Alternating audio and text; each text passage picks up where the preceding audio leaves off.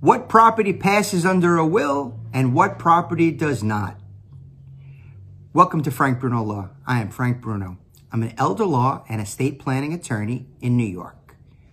Before I answer today's question, if you would like to make an appointment to speak with me by phone or in person, please go to callfrankbruno.com.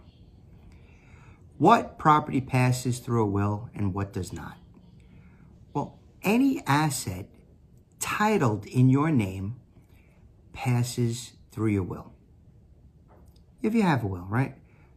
And that's the uh, the assumption in this question when I say what passes through a will and what does not. It's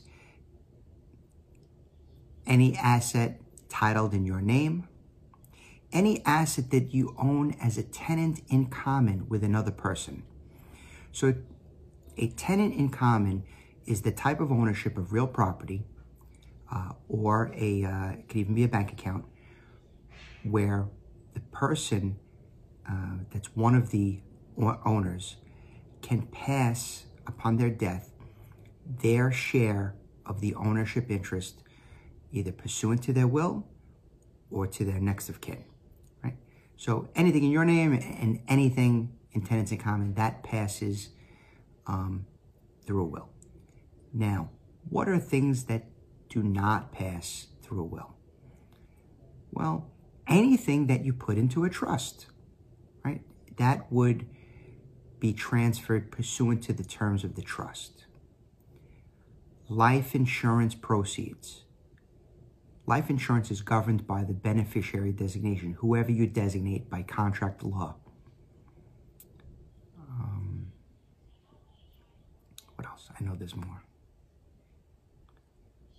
Um, ah, certain beneficiary designations, joint ownership. Joint ownership of real property would pass uh, outside uh, of the will.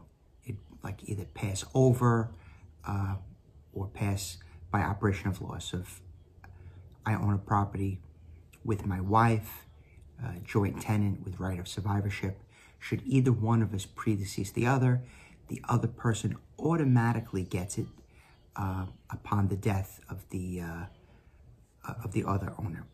So I um, that's all I can think of at this time. I'm Frank Bruno.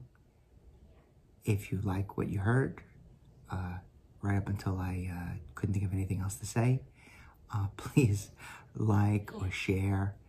Uh, and if you need to speak with me, please go to callfrankbruno.com.